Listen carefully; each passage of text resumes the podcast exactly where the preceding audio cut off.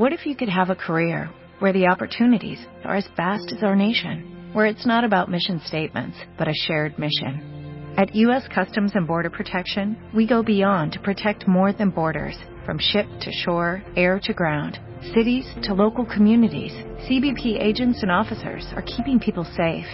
Join U S Customs and Border Protection and go beyond for something far greater than yourself. Learn more at c b p dot gov slash careers. Hola amigos, ¿cómo están? ¿Cómo han pasado este fin de semana? Nosotros con muchísima temperatura, una vez más, un día de muchísimo calor. Hoy estuve por la base del cerro, en esos paseos matinales que, que hago con mi, con mi bicicleta, moviendo un poco las piernas, y realmente lo que vi desde el estacionamiento que luego llega a la base del cerro para que los turistas caminen nuestro Cerro Macho fue verdaderamente muy triste, muy triste. No hay una gota de agua en el río Calabalumba, y como todos los ríos serranos, ¿no? Sin agua, sin el rumor del, del agua corriendo por sus piedras, es como que no existe nada que que le pueda alegrar el corazón a uno, ¿no? Y la situación sigue siendo muy crítica. Estamos muy atrasados con el régimen de lluvias. No hay perspectivas a través de las informaciones meteorológicas avanzadas de que pueda haber lluvias en cantidad para resolver este problema, que no solamente es la parte turística a través de los ríos sin agua, por lo menos el Calabalumba, sino la el tema de la provisión de agua potable para Capilla del Monte. Bueno, esperamos que el jefe se apiade de nosotros y abra las canillas de, en el cielo para que comience a llover como corresponde para esta época. Eh, quiero comentarles que, bueno, hoy vamos a darle la, la bienvenida a una queridísima amiga que me prometió que iba a estar hoy en, en onda con nosotros desde la ciudad de Medellín. Una queridísima amiga que ha sido la responsable por varias veces que nosotros fuéramos a cumplir nuestra tarea a esa bella ciudad de Medellín de la eterna primavera, una ciudad que todo el mundo debiera conocer, no solamente por, por la belleza de la ciudad, por la belleza natural, sino por la calidad de sus personas, ¿no? Esos habitantes de... de ese sitio tan fantástico de Colombia, que se autodenominan y son conocidos como los paisitas, o los paisas, este, son de una calidez humana verdaderamente impresionante. Muchas veces, de todas las que fui, me sentí abrumado por las atenciones que de todos los amigos que fuimos conociendo a través de nuestra amiga Olga Cecilia, que... Este, fue la responsable de que conociéramos esa bella ciudad y que fuéramos muchísimas veces a realizar ese encuentro, también con la colaboración de nuestro entrañable amigo Jaime Sampaio, que es un poco la mano derecha de, de Olga. Así que, Olguita, si es que realmente cumpliste con tu promesa, aunque casi nunca cumplís conmigo, se ríe Lumari, pero bueno, espero que nos estés escuchando. Sí, para que nos quedemos más tranquilos, como verás en el panel de Yaica hay un chat abajo, decinos sola por ahí y sabremos que nos estás escuchando. Y si no, será una vez más que me has desilusionado como siempre. Quiero comentarles a los amigos que nos acompañan desde la audiencia de, de Córdoba Capital y el Gran Córdoba, dos noticias. A partir del sábado que viene vamos a estar haciendo unos pequeños eh, blogs de información a través del programa que conduce magistralmente nuestro entrañable amigo Claudio Salinas por Radio Universidad de Córdoba. Eh, su programa se llama Ni Más Ni Menos, un título muy inteligente, radialmente muy inteligente y muy calidamente llevado adelante por por el amigo Claudio, que después de muchos años vuelve a su radio Universidad de Córdoba, a la que siempre y también consideré mi radio, porque Claudio, en todas las temporadas que hizo, en todos los años que estuvo ahí, siempre abrió las puertas de, de sus programas para que nosotros fuéramos con nuestra información sobre el tema extraterrestre. Y ya está establecido, aunque no tiene fecha fija, creo que ya lo dije, pero lo voy a recordar, en los primeros días de marzo, junto al doctor Pascual, un entrañable amigo que ha sido también el responsable de que desembarcáramos allá a finales del dos mil ocho en Canal C de Córdoba para hacer OVNI Destino Final. En principio vamos a hacer un especial referido a toda la documentación que se presentó en el Congreso de noviembre pasado. Y bueno, esperamos contar con, con esa audiencia que nos acompañó durante esos cuatro meses maravillosos que nunca olvidaremos, ni, ni Luz ni yo, donde conocimos gente de técnica verdaderamente fascinante. Conocimos y hicimos, nos hicimos muy amigos con nuestro productor Jorge Fong, un hombre con más de treinta años de experiencia en el, en el rubro televisión, que nos acompañó en forma magistral. Eh, vamos a tratar de ofrecerles a, a la audiencia de Canal C, que se emite por Canal quince de Multicanal, eh, lo mejor que tuvo el Congreso de este año en Capilla, el perdón, del año pasado en Capilla del Monte. Bien, eh, bueno, nada más como introducción, vamos a ir a este corte musical que hacemos siempre después de la editorial. Hoy tenemos una vez más el honor de contar con la presencia de Monseñor Leonardo Marín Saavedra desde Canadá. No sé si está en Canadá porque está viajando mucho, Monseñor, en los últimos tiempos. Este, ya nos va, ya nos va a contar él, insisto, el honor de acompañarnos. Eh, nos ha informado a través de un correo electrónico que ha colgado mm, nuestra tarea en distintos links, no solamente de América, sino también de Europa. Vamos a hablar con él para que nos cuente, este, gracias a la gentileza y el apoyo de Monseñor, a qué países estamos llegando con nuestro programa por estas horas. Vamos a ese corte musical que siempre le proponemos un poco para distendernos, y de regreso directamente vamos a conversar, como tantas otras veces, como el señor Leonardo, de este tema que nos apasiona, pero con una visión bastante particular, que es el aspecto religioso desde la Iglesia, en el que él eh, ha escrito una pastoral muy interesante sobre esta temática. Ya volvemos.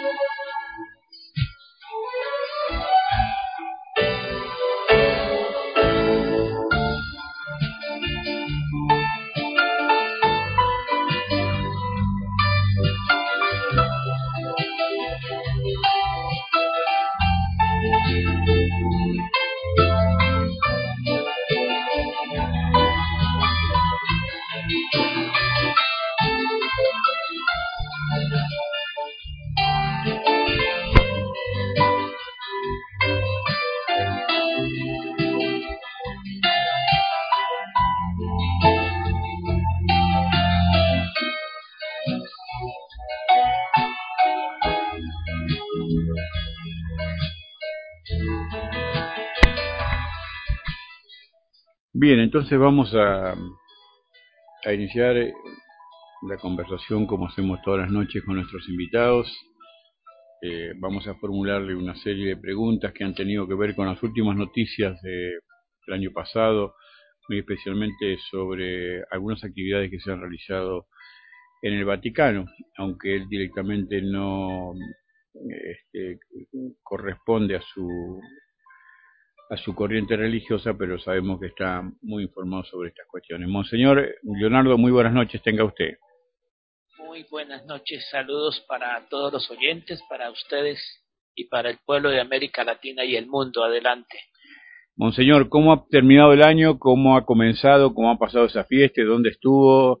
Este, ¿Cómo cómo han sido estas horas de, de los primeros días de este eh, dos mil diez, que para muchos dicen que va a ser un año verdaderamente apasionante. Bueno, para todos y para todas, eh, realmente yo terminé el año trabajando, haciendo misión en Houston y en, en Nueva York y en otras dos ciudades. Eh, la nieve del norte eh, de Estados Unidos nos afectó un poco y empecé el año aquí en, en Canadá, realmente muy contento. Eh, yo tengo un balance muy positivo en el año dos mil nueve y Dios me bendijo muchísimo, y también eh, empecé el año eh, en mi país de origen, decimos, con el pie derecho. Sí.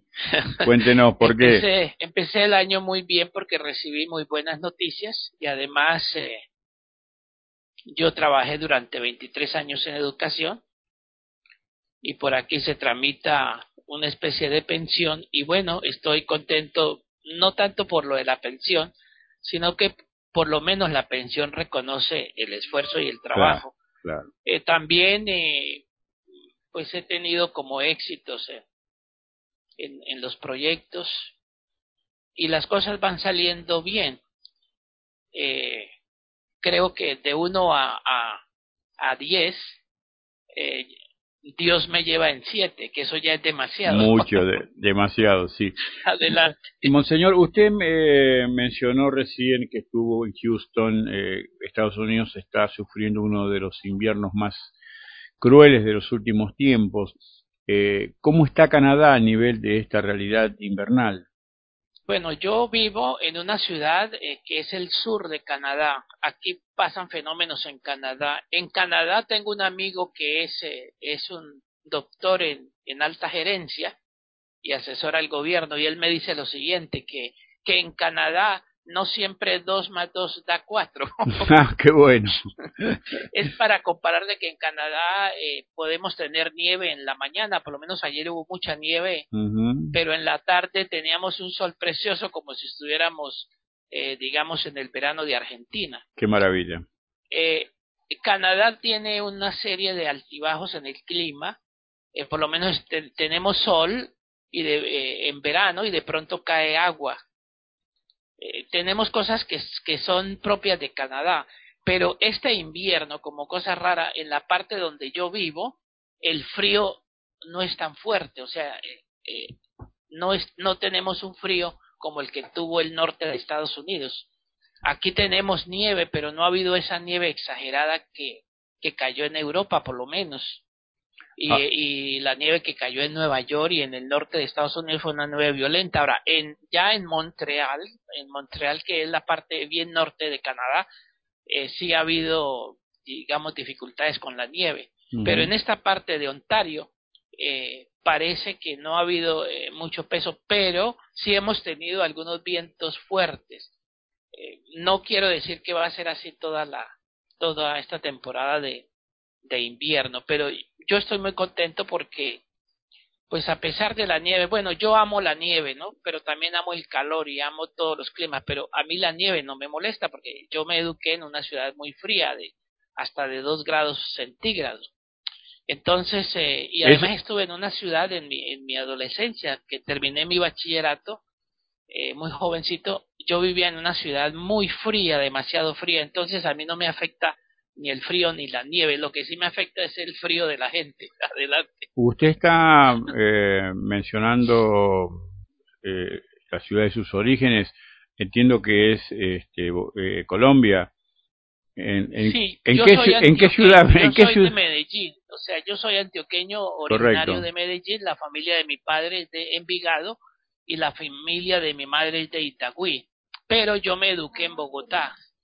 Desde muy niño eh, me, me enviaron a Bogotá y, y es más, viví independientemente a mi familia, pero mi familia ahora vive en otro sector fuera de Medellín, pero en Medellín tengo familia, tengo familia en Bogotá y tengo familia en otros puntos del país, pero yo fui educado es más en Bogotá, o sea, toda mi vida yo digo que aprendí a sonreír en Bogotá. Qué bueno. Porque Bogotá para mí es... Eh, podríamos decir que es la novia eh, eterna, porque Bogotá, pues, prácticamente yo aprendí todo, se lo debo a Bogotá. Pero Antioquia es la región de mis ancestros y yo nací en Antioquia. Soy, soy antioqueño, como llamaba usted hace rato, soy paisita. Paisita. Adelante. Eh, bueno, tenemos sentimientos comunes, monseñor, porque yo amo Bogotá, realmente la amo entrañablemente, eh, la extraño cuando no estoy y bueno, y pido siempre al cielo que me permita regresar todos los años. Eh, eh, y vamos a, a comentarle a nuestra audiencia, monseñor, que todos los demás departamentos de Colombia a Bogotá la, la califican como la nevera, ¿no? Por lo frío que es. Sí, Bogotá en una época era más frío, pero Ajá. pero en Bogotá también hay unos soles muy preciosos, sí. Y a veces eh, es tan fuerte el sol de Bogotá que a veces quema la piel.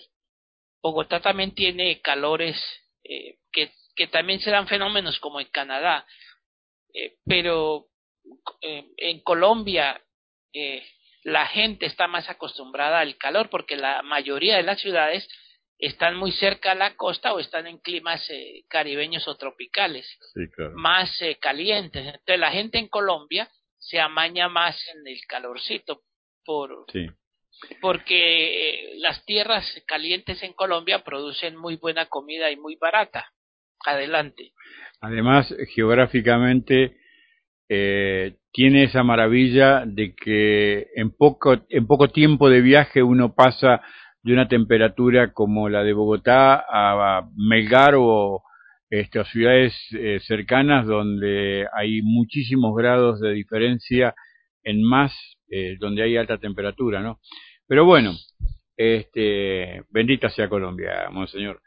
Eh, quería mencionarle y preguntarle sobre su opinión, si es que tiene opinión formal, yo creo que sí, sobre unos dichos de los últimos meses que expresó el padre José Gabriel Funes, director del Observatorio Vaticano, eh, porque este es un tema, mmm, esta reflexión del padre Funes, que es argentino, eh, nacido en Córdoba, en la provincia donde yo vivo, es una reflexión muy interesante que él le propuso a los medios de prensa cuando dijo rey, que él re, reiteraba que no existía oposición entre creer en la existencia de extraterrestres y al mismo tiempo creer en Dios. Eso está claro, ¿no, este, monseñor? Eso es una cosa que hay algunos eh, sectores de la sociedad que no aceptan mucho esa posible relación entre una entidad extraterrestre y Dios. ¿Qué, ¿Cuál es su opinión, monseñor? Bueno, mire, la, la conciencia ahora es una conciencia que está avanzando. Nosotros ahora pertenecemos a una conciencia nueva, renovadora. Eh, es como cuando uno eh, conoce el abuelo. En el caso, yo conocí a mi bisabuela, eh, mi bisabuela murió de ciento treinta años, y al final de la vida de, de, del abuelo le dicen a uno, mire, ese señor que llegó ahí, ese señor es hermano de su abuela, pero usted no lo conocía. Entonces uno acepta que ese señor también es pariente mío. La relación entre Dios y los extraterrestres, o la vida fuera del planeta Tierra, no chocan de ninguna manera porque la fe Eh, y la vida eh, van de la mano. O sea, Dios no, no es un ser mezquino. Si Dios hubiera hecho vida solamente en la tierra, pues Dios sería mezquino y nosotros seríamos los, los ultra vidas, y resulta que no, Dios creó vida en todo el universo. Entonces, cuando uno entiende esa parte, uno se da cuenta, al contrario, que Dios es un ser no solamente generoso, sino que es un ser amplio, que no es mezquino, que es lo que nos pasa a los hombres, que los hombres a veces somos mezquinos. Por eso cuando eh, yo veo que, que no apoyan ciertos programas las empresas, es porque en el fondo las empresas son mezquinas y no han abierto la conciencia. Yo creo que la iglesia o los representantes de, de las religiones están abriendo la conciencia porque estamos en una época eh, eh, de cambio de conciencia. Adelante. Bien, eh, hay otra otro párrafo que a mí me interesó mucho comentarlo con usted, referido al padre Funes, que dice: es muy difícil pensar en poder establecer un contacto con extraterrestres, ya que está el obstáculo casi irremontable de las distancias del universo, pero excluirlo también eh, es parte de la evolución del desa desarrollo científico. Es necesario recordar que con la actual tecnología ya sería demasiado complicado ir más allá del sistema solar.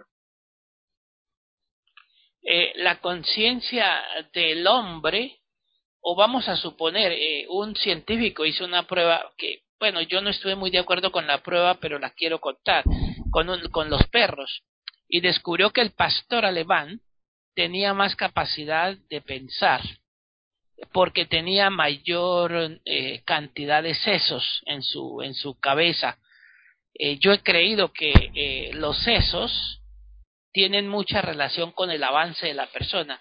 Hay personas que sí se pueden comunicar con estos seres, y hay personas que tienen contacto con estos seres, con estos seres. Hay otros que no, eh, debido a la limitación tanto de la conciencia, de la voluntad, como también de la capacidad. Bueno, yo no uso mucho el coeficiente intelectual del que hablan los psicólogos, porque creo que todos tenemos eh, la misma capacidad intelectual, pero no todos estamos eh, despertando las células intelectuales.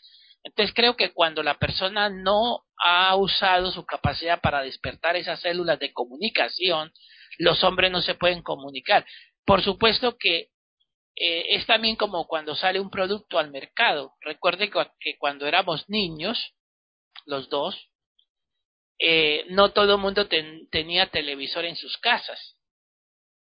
Y entonces algunos, en el caso personal, algunos niños venían a nuestras casas a ver televisión. Pero yo tuve que ir al comienzo de la televisión a otras casas a ver televisión porque mi padre no estaba de acuerdo en comprar televisor. Mire usted.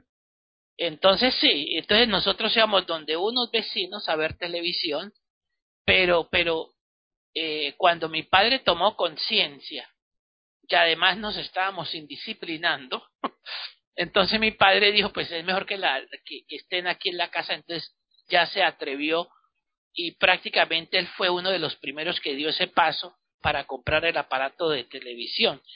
De manera que eso pasa con la comunicación. Yo creo que el padre Funes tiene razón, eh, tiene razón y no tiene razón. Tiene razón porque las oportunidades, aun cuando se lanzan para todos, algunos se quedan durmiendo y ni siquiera eh, eh, escuchan de la oportunidad. De manera que la aparición de un ser extraterrestre o un ser de luz, O, o, un, o un humano de otro planeta, eh, posiblemente algunos puedan pensar que lo que lo que están es soñando, porque a veces confundimos los sueños con la realidad, y también las películas de ciencia ficción han distorsionado un poco la realidad tangible de, del sistema, del universo y de la comunicación. Adelante. Sí, claro. Eh, usted mencionó eh, el tema de, de la televisión cuando usted era niño, y esto hace muchísimos años, eh, cuando la televisión, a pesar de, de la reserva de nuestros padres, eh, era una televisión diferente, ¿no? Que creo que cumplía, eh, como los demás medios de prensa, con el verdadero re rol para el cual fue eh, pensado, ¿no? Que era la elevar de la cultura de, de la sociedad. Me gustaría preguntarles si, este, cuál es su opinión sobre la televisión actual, sobre la televisión que en líneas generales vemos en todo el mundo. Bueno, yo creo que la televisión se degeneró desde hace veinte años. La, de, la televisión ha degenerado la raza humana.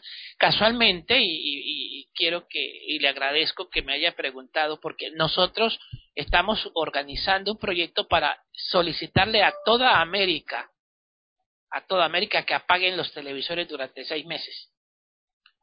Eh, porque la televisión, pero no es en sí la televisión, sino quienes manejan y los periodistas de esa televisión. O sea, la televisión se ha ido degenerando y ha distorsionado la verdad, porque es que se han convertido es en mentirosos los periodistas y no presentan la verdad como se debe presentar, sino que la televisión es morbosa y para vender los productos la publicidad usa imágenes que lesionan la tranquilidad del niño y del adolescente. Entonces por eso es que se, a los adolescentes, eh, nosotros decíamos en mi juventud que se maduraron biche. No sé si en Argentina y en los otros países entiendan ese Ese, Es decir, que se, le, se, se tomaron se tomaron las onces o la cena hmm. antes de tiempo. Antes de tiempo, sí.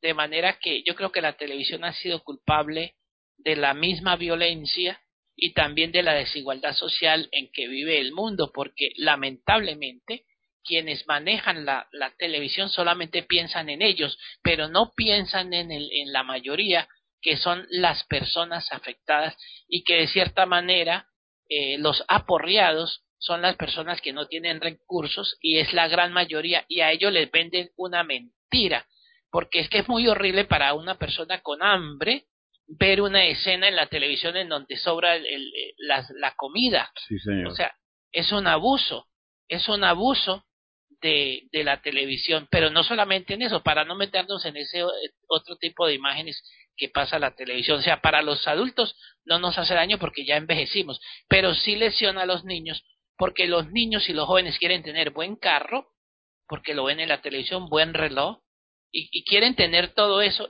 y entonces como no tienen los recursos para conseguirlos, eh, hacen cualquier cosa, y por eso la televisión ha lesionado. Nosotros vamos a empezar la campaña, no es una cuestión de iglesia, es una cuestión de muchas personas, que vamos a solicitar apagar los televisores durante seis meses. Adelante.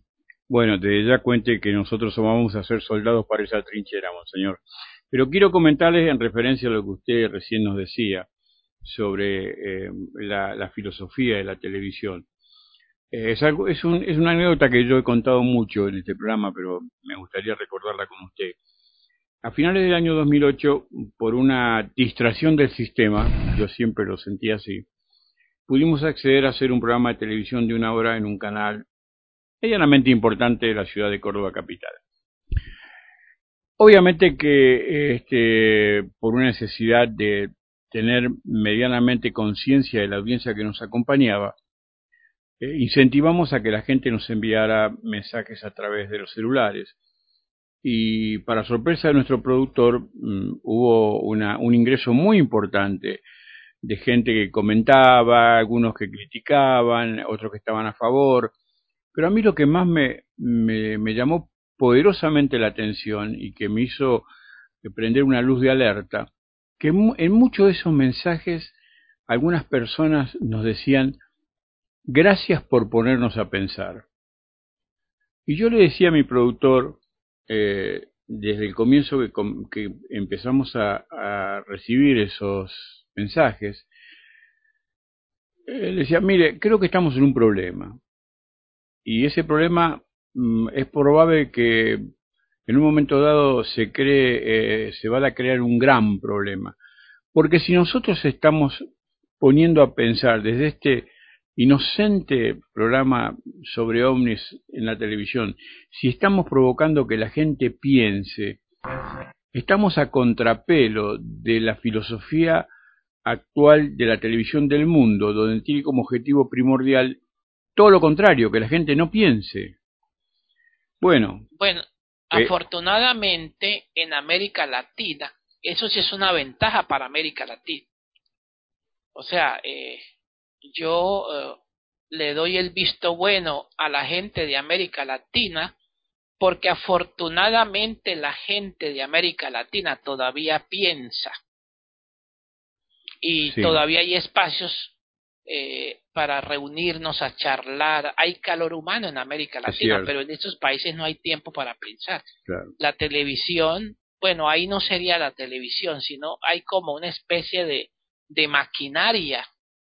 Eh, llamemos una maquinaria, no sé cómo llamarla porque es una cosa amorfa, que no sabemos dónde está la maquinaria, que no permite que los hombres piensen. Parece como si hubiera interés en esa maquinaria amorfa en que la gente no piense. A pesar de que eh, los países desarrollados ven a América Latina como un país subdesarrollado, los países desarrollados le, le tienen miedo a América Latina. Porque si usted se pone a mirar en los últimos veinte años, los grandes pensadores han salido de América Latina. Y eso, eh, si usted mira artistas, escritores, pintores, inclusive programas de televisión que los países desarrollados le han copiado a América Latina. y lo, los cerebros fugados de América Latina, yo diría que son demasiados. O sea, en estos países viven más cerebros de América Latina que de otros países, porque las personas de América Latina todavía eh, todavía conservamos el calor humano y tenemos una conexión natural con el hombre, con la naturaleza y con el universo. Por eso los países poderosos, entre comillas, porque nadie es poderoso, pero estos que, que manejan el poder, que tienen miedo a América Latina, porque América Latina es una fuerza. Por eso yo creo que los los visitantes, nuestros hermanos del espacio, están llegando a América Latina, porque creo que los, los mejores aliados para un proyecto de vida están en América Latina. No podemos descuidar tampoco a África, pero a África le, han, le han inyectado el, esta misma maquinaria amorfa, le ha inyectado a nuestros hermanos de África la guerra para que estén ocupados. Por eso no podemos apoyar la guerra, porque es que la guerra está usada para que la gente no piense. Si la gente está en guerra, nadie piensa.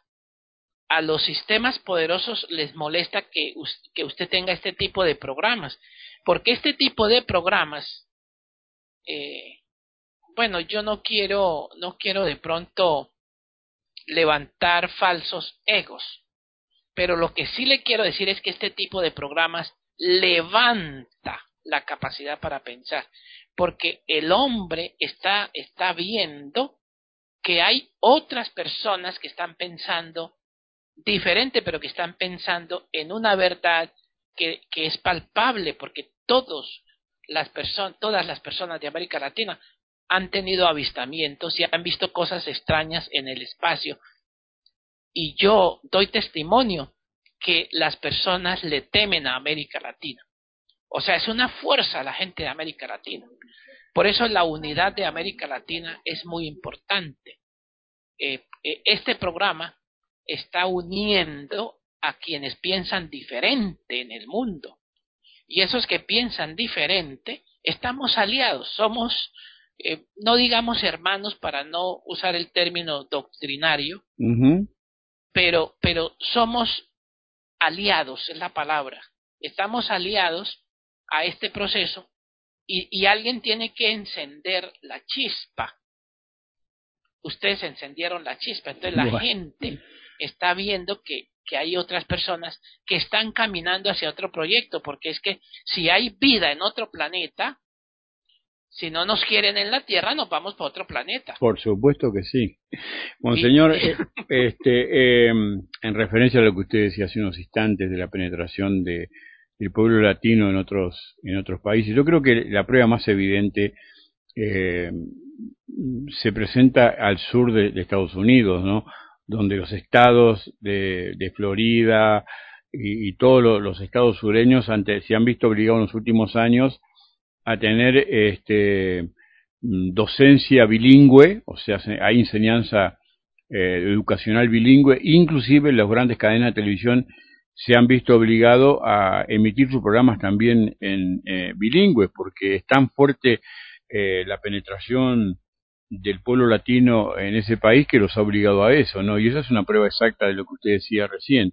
Ahora, un poco para cerrar la, la anécdota de nuestro programa de televisión, todos nuestros temores, todas las luces encendidas que se, se producían cuando recibíamos esos mensajes, luego se eh, confirmaron, porque cuando fuimos en el dos mil nueve a, a hablar con el canal para hacer el nuevo ciclo, no es que nos dijeron que no, pero hubo una exigencia de orden económico que nosotros no podíamos este, responder, y lamentablemente Omnidestino final este, salió de pantalla. Pero bueno, nos quedó la, la enorme satisfacción de haber estado cuatro meses en el aire poniendo a pensar a la gente, y eso no es poca cosa. Eh, aquí tenemos un amigo nuevo de la audiencia, eh, Omar Lennon, Lennon, perdón, Omar Lennon, eh, un nuevo escucha desde Santo Domingo, República Dominicana. Omar, un abrazo grande a la distancia y gracias por acompañarnos. El amigo Boy eh, de España, que hace un enorme esfuerzo para escucharnos, porque estamos a una diferencia horaria muy importante, nos estaba diciendo que en España no hay programas de este de este nivel, de este calibre. yo diría más bien de este, de este formato, ¿no? Para, yo tengo algunos amigos en España muy buenos periodistas que este, respeto muchísimo, pero nosotros creo que tenemos un formato diferente donde hacemos una eh, conversación amable, casi como de café, como decimos en Argentina con, con los invitados. Y en referir al tema de lo que usted mencionaba, Monseñor, sobre el terrible invierno que está sufriendo Europa, nos dice el amigo Boy que aquí en España, donde resido a cuarenta kilómetros al suroeste de la capital de España, nevó anoche anterior nueve horas ininterrumpidas y acumuló casi diez centímetros de nieve a, ciento, a seiscientos cincuenta metros sobre el nivel del mar nada más. Claro, es un, un lugar que no, no es de montañas, no es de, de sierra, y sin embargo las temperaturas han sido tan tan tremendas. Bien, eh, ¿qué, qué usted que me decía eh, recién en el comienzo de, del programa que estaba muy feliz porque ha comenzado el, el año con buenas noticias, eh, ¿qué podemos esperar dentro del contexto de la geopolítica, Monseñor, eh, para un futuro inmediato, ¿no? Es, no, so, no solamente sobre el tema extraterrestre, sino desde el punto de vista de la geopolítica, eh, está, eh, teniendo en cuenta que hay tantas comunidades, tantas sociedades humanas que están pasando eh, situaciones de, de mucha crisis, en, y muchas de ellas ni siquiera tener un alimento para eh, poder eh, saciar el, el hambre todos los días, ¿no? ¿Cuál es su, su pensamiento, cuál es su perfección sobre esto tan triste que algunos...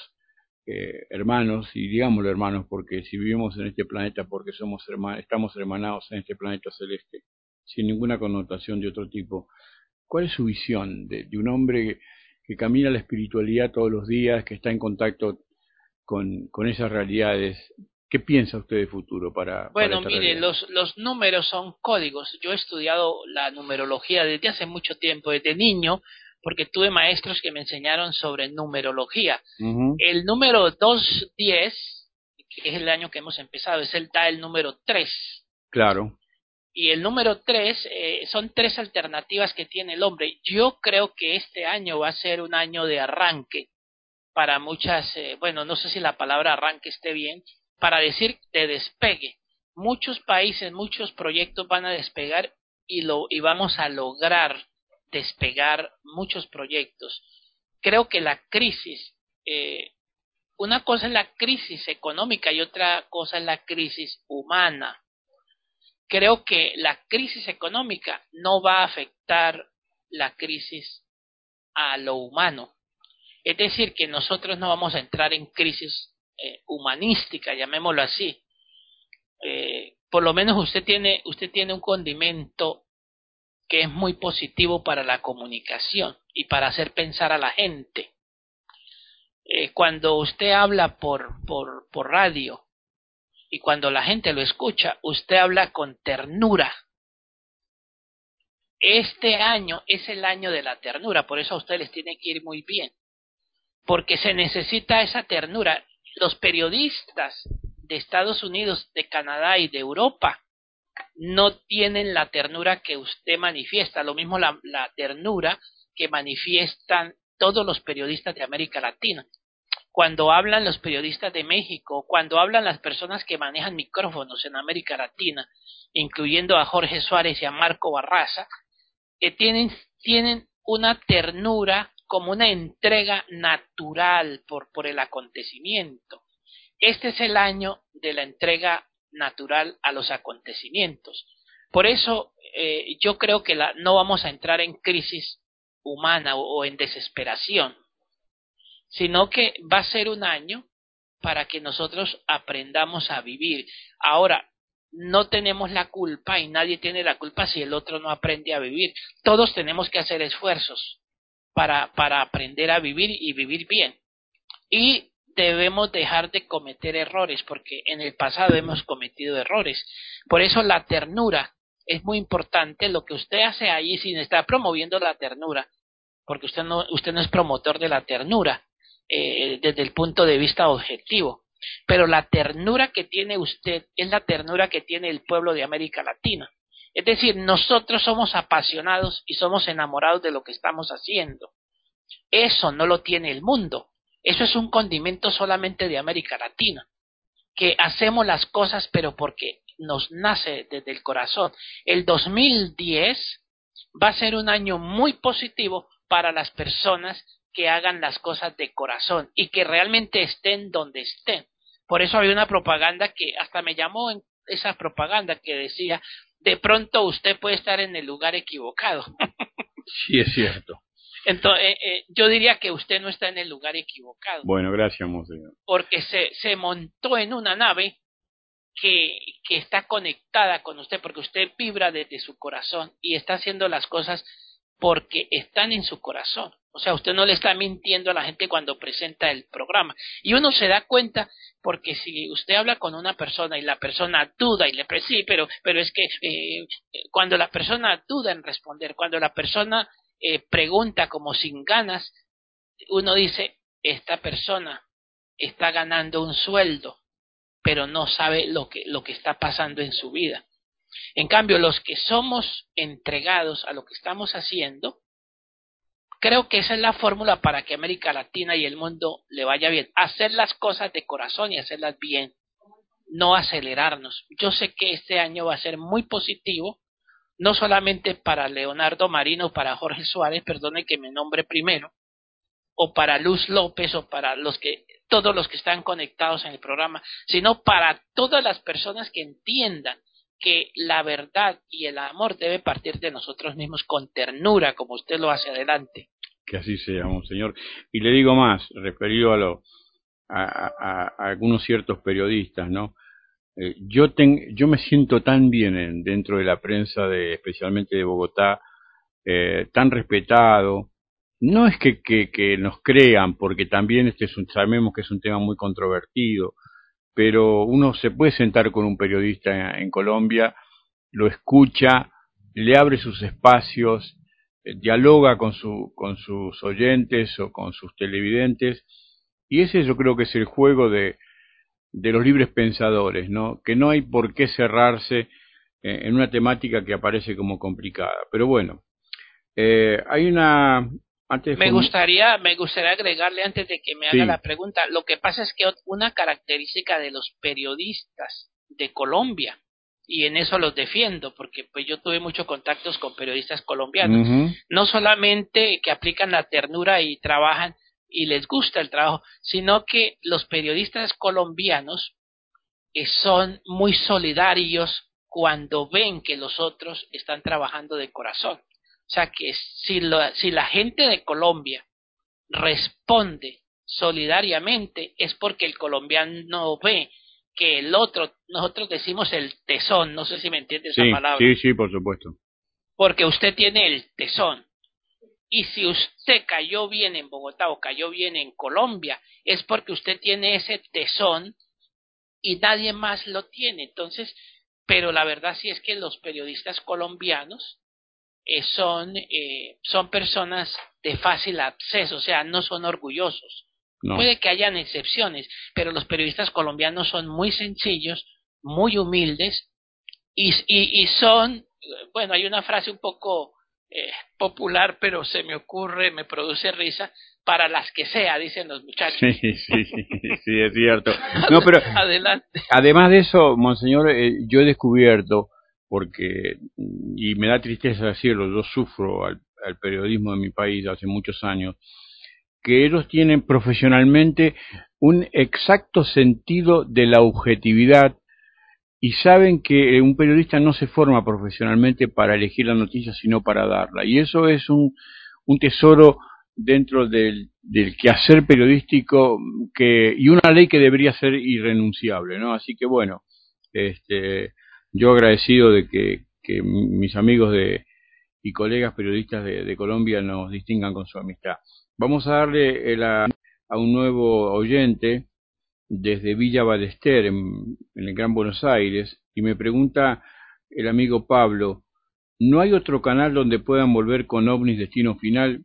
Y Pablito, por el momento no, pero estamos buscando, estamos buscando, inclusive estamos viendo de poder elevar un poco la tecnología de nuestra computadora, es un problema eminentemente económico, para poder, si no pudiéramos entrar en un canal eh, de aire este, estamos pensando con Luz Mari producir el programa para eh, internet. Obviamente que vamos a perder un montón de gente que, que nos pueda este, acompañar en el programa, porque no todo el mundo, como tú sabes, Pablo, eh, en esta Argentina hoy tiene la posibilidad de tener una computadora en su casa. Pero bueno, de cualquier manera te queremos dejar la tranquilidad de que con Luz Mari estamos luchando a brazo partido. Es un tema económico.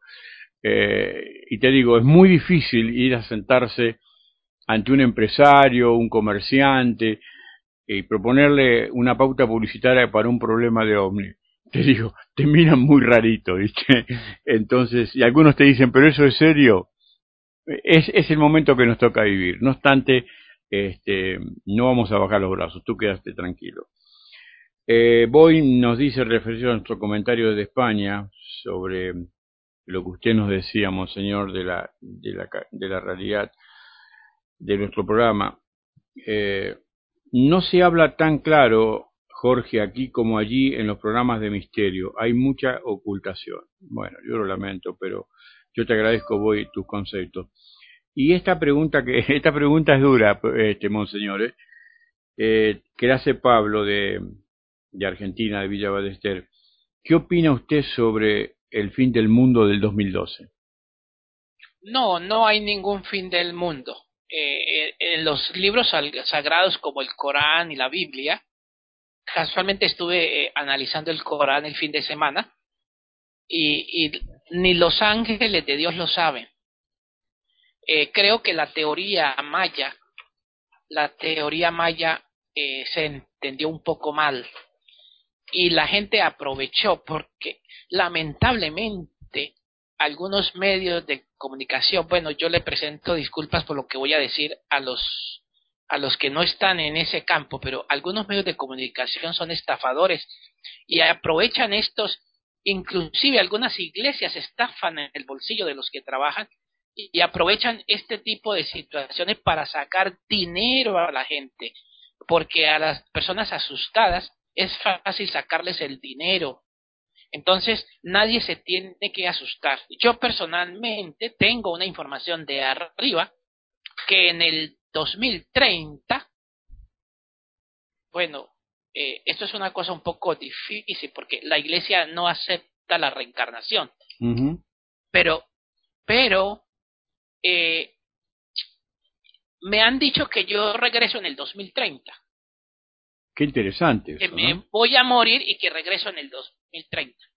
¿Qué significa eso? Que si los de arriba me han dicho que yo regreso en el dos mil treinta, es decir, es porque la Tierra está viva. Claro. O sea que no va a haber ningún final en el dos mil doce. E inclusive, eh, monseñor, le, nosotros tuvimos la oportunidad de llevar a un abuelo maya en el dos mil doce a Bogotá. Y ellos para nada establecían una, una situación catastrofista. Ellos están denunciando en la persona del abuelo Cirilo Pérez Oxaldo Borrante, que es el presidente del Consejo de Ancianos Mayas de, de Guatemala, denuncias bien claras y bastante enérgicas sobre que alguien llamado Argüelles desde México se ha montado en la eh, supuesta filosofía de la cultura maya y la ha distorsionado, ¿no? Como usted decía, uh-huh, para beneficiar su, su peculio personal. Y estas son las cosas que uno a veces no, no entiende, cómo se pueden jugar con cosas tan importantes como sin ninguna duda está establecido eh, la riqueza de, de la cultura maya. Bueno, ¿no? eh, muchas veces no se beneficia a la persona que lanza la teoría o que entiende la teoría o el escrito, sino que alrededor de las de la miel de las de las abejas hay mucho zángano. Cuando cuando la abeja eh, cuando logran perforar el panal de miel de las abejas, llega mucho mucho cucarrón y mucha mosca a tratar de saborear esa miel. Claro. Eso pasa con las informaciones, o sea, a veces no son quienes dan la información, sino los vivarachos que se aprovechan y entonces hacen un escándalo para que la gente suelte el dinero. Yo le diría a, a, a todos los oyentes, y ojalá que multipliquen la información, que todo el mundo debe estar tranquilo porque nadie sabe el final. pero, pero yo creo, lo que yo entiendo, yo estoy demasiado tranquilo, es que eh, la tierra y la vida eh, está en manos de Dios, y Dios nunca quiere finales trágicos. Claro. A veces también hemos interpretado mal la Biblia y los libros sagrados.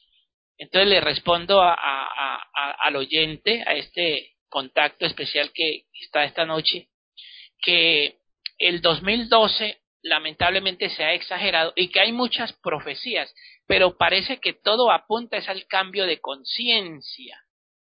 Lo que vamos estamos claro. es cambiando la conciencia, y como un cambio de era, llamemos que vamos a pasar, y parece que ese cambio nos va a facilitar muchas cosas positivas para el hombre. Es lo que yo estoy viendo. Adelante. Está claro, monseñor, que es absolutamente urgente que ese cambio de conciencia en la humanidad se debe producir. En este rumbo en el que vamos, de persistir en este sistema, inclusive, eh, sí sería posible que, que esta humanidad se destruyera. El amigo Boy de España nos agrega, eh, en Europa la crisis humana es muy palpable. Usted viaja mucho a Europa, monseñor.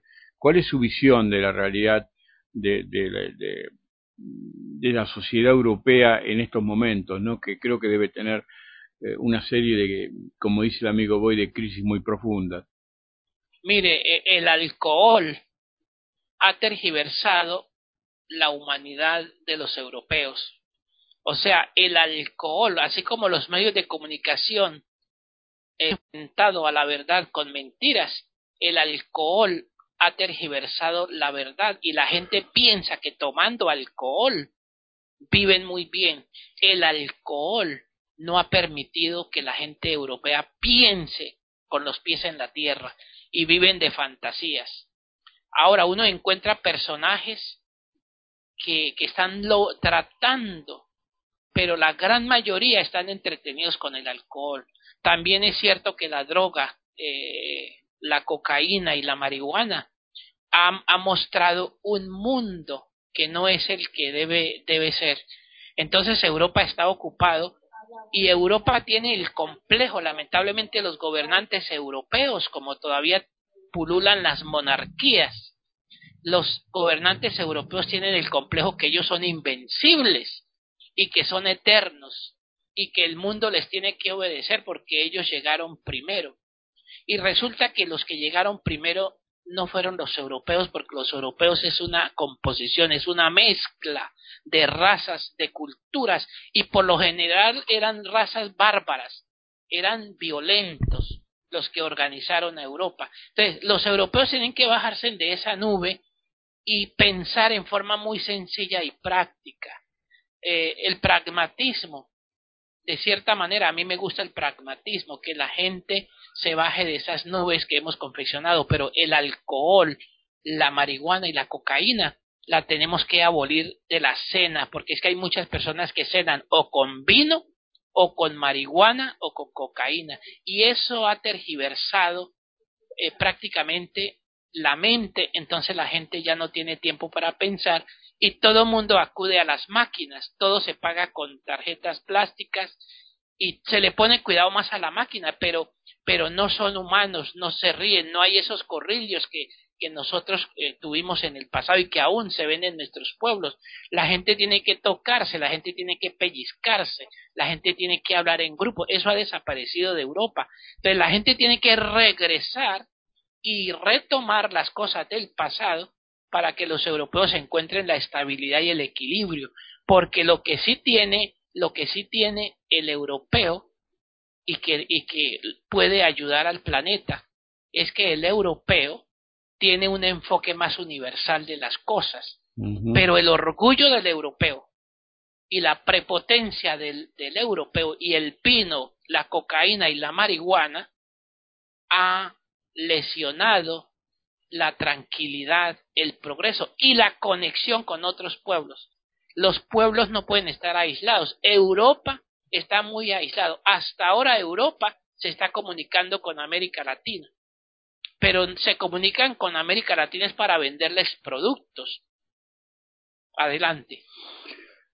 Sí, me parece fantástica esa reflexión, y Creo que en este momento estamos en una meseta de reflexión en, en, en, en todos los estamentos sociales de, de todos los continentes, ¿no? Y eso es positivo. Eh, ya el hombre abandonó esa posición casi fatalista de, de decir, pero yo no puedo hacer nada por esto. Hay un segmento muy importante de esta sociedad humana que está buscando generar los anticuerpos para salir de, de esta crisis que en líneas generales está viviendo todo el planeta. Monseñor, una vez más se nos fue el programa con una velocidad de vértigo y eso eso indica que este, hemos hecho una buena charla para nuestros nuestra audiencia. Le pido en el final una reflexión este, para todos nosotros eh, de de qué podemos esperar en, en los próximos meses. Usted bueno, ya planteó. Lo primero, lo primero es no tener miedo al Correcto. Futuro, ni al presente. Correcto. Y no preocuparnos de lo que pasó ayer, o sea, el pasado. El miedo lo tenemos que abolir de nuestra vida. Yo desde muy niño abolí el miedo, y eso se lo debo a mi padre. No le tuve miedo ni al día, ni a la noche, ni al amanecer. Ni a los hombres, ni a los varones, ni a las mujeres, ni a los animales, ni a las bestias. Lo que sí es que me enseñaron a amar a los animales, a las bestias, a, las, a los varones y a las mujeres y a todo el mundo. Entonces el miedo hay que desaparecerlo de nuestra vida. Y no hay que creer en todo lo que se dice. Inclusive, a pesar de que la iglesia tiene una verdad, también hay gente fanática en la iglesia. No hay que escuchar mucho a los fanáticos, uh-huh. sino a las personas que realmente vibran en la frecuencia del amor y en la frecuencia pragmática de las cosas. Es que nosotros no podemos prohibirle a la gente que ame o que haga las cosas. Lo que sí es hacer un llamado para que la gente encuentre la rectitud. Y porque, le, mire, la cocaína, porque hay productores de cocaína, porque hay consumidores. Sí, está Los está consumidores claro. de cocaína, de alcohol y de marihuana en el mundo. Es muy alto el consumo. Sí. De manera que ese lunar y el consumo del alcohol, la marihuana, y hasta podríamos meter el cigarrillo, es muy alto. Pero a la gente no se le puede prohibir. A mí cuando me preguntan, fumo coca eh, consumo cocaína, me gusta, yo les digo, consúmala. Porque a la gente no se le puede prohibir. Pero el hombre tiene que recapacitar en este dos mil diez. Porque quien no recapacite y quien no cambie la conciencia, nosotros decíamos en la juventud, se lo llevará Elí, para mm. no meternos en palabras groseras. Claro. Pero es una forma de decir que quien no se actualice y quien no ponga los pies en la tierra no va a poder llegar al futuro, porque el futuro, lo importante del futuro es que debemos construir hoy la estabilidad y el equilibrio en nosotros para que el futuro sea promisorio. Hay un buen futuro si todos pierden el miedo, pero también hay que quitar los errores. Y la marihuana, el alcohol, el cigarrillo y la cocaína es uno de los lunares que prácticamente, si yo tengo cincuenta y cuatro años y estuve muy grave, inclusive estoy grave, dice la gente, estoy grave, y los médicos dicen que estoy grave y que tengo una enfermedad que me llevará a la tumba. Sin embargo, yo tengo una energía que yo a veces me asusto. ¿Y por qué? Porque yo nunca consumí ni alcohol, ni cigarrillo, ni marihuana, ni cocaína. Y mi cabeza piensa las veinticuatro horas del día. Y cada vez que escucho algo de la gente, yo cuestiono si tiene un fundamento de creerle o no creerle. La gente tiene que crear un fundamento interno para defenderse de la mentira. Pero tiene que abandonar y tiene que decirle a los otros con mucha prudencia, que abandonen el consumo de lo que nos, nos, no nos ha dejado comunicarnos. Yo he creído que la, que la cocaína no permite que nosotros veamos los hombres del espacio exterior. Adelante. Sí, está claro. Ahora, eh, está, yo por lo menos tengo asumido que todos los vicios que usted ha mencionado, que son reales y otros más que existen en esta sociedad, Eh, la solución no es de la de prohibir, sino la de elevar la cultura de los pueblos, ¿no? Esa es la verdadera solución. Ok, Monse- sí. Monseñor, Entonces, muchísimas gracias por habernos acompañado una vez bueno, más. Bueno, feliz año, bendiciones y espero muy pronto encontrarnos allá en la fogata de Capilla del Monte y allá en el monte del Uricornio. Correcto, Uritorco. Y a veces, ni que yo me confundo con esa palabra, y aquí muchas veces me han preguntado, repítame la palabra, yo tengo que... Sí, es media complicadita. Es una palabra que tiene acento quichua, que era una etnia del lugar. Eh, le digo que muchos muchos periodistas que vinieron hace muchos años a cubrir acá y hacer este eh, entrevistas y programas de televisión tenían un gran problema para mencionarla. Tenemos ese problema, y sobre todo que como he estado trabajando mucho el inglés y el francés en estos últimos meses, entonces las palabras que tienen el origen, eh, que a mí me encanta la pronunciación eh, quechua y la pronunciación eh, de, del lenguaje primitivo, pero tengo dificultad en memorizar ciertos sonidos. Esa palabrita me ha dado dolor de cabeza. Ya se va a ir acostumbrando, monseñor. Bueno, bueno, pero antes de eso vamos a estar otra vez en, en, en antena con usted, monseñor, ¿eh? Entonces eh, nos vamos a encontrar en Uritorco. Exacto, va aprendiendo. Voy a tener que pronunciarlo muchas veces, Uritorco, para... Eh, no, y cuando vaya ya tocándole eh, los pies y el cuerpo al Uritorco, y cuando yo me contacte allá, de pronto hasta con los extraterrestres que bajen cuando yo vaya, entonces voy a memorizar mucho la palabra, porque si logro contactarme allá con una fuente, pues ustedes también la tendrán que ver, porque algo me espera en Uritorco. Bueno, Dios quiera, Dios quiera. Bueno, eh, monseñor, un, un abrazo enorme a la distancia y muchas gracias por, por habernos acompañado una vez más en nuestro programa Alternativa Extraterrestre. Muchas gracias, adiós. Bien, así concluye un programa más de Alternativa Extraterrestre. Mañana vamos a tener como invitado especialísimo a un queridísimo amigo, de como son todos quienes nos acompañan en nuestro programa, el señor Marco Barraza, desde Lima, Perú, el hombre que conduce esa, ese blog maravilloso de nuestro pasado extraterrestre, con quien vamos a dialogar sobre este comienzo de año, hacer una reflexión del cierre del año pasado y qué nos espera también en los meses venideros. Muchísimas gracias de habernos acompañado una vez más. Realmente le agradecemos a todos los, aquellos que se van agregando a la frecuencia de Alternativa Extraterrestre a través de la radio del C I O, Radio OVNI, eh, que persigue como objetivo fundamental dialogar, discutir sobre uno de los eventos más importantes de toda la historia de la humanidad. Probar que no estamos solos. Un abrazo grandísimo, que Dios los bendiga, y será hasta mañana. Para Argentina, veintitrés horas. Para Colombia, nueve de la noche. Muchas gracias, ¿eh? Será hasta entonces.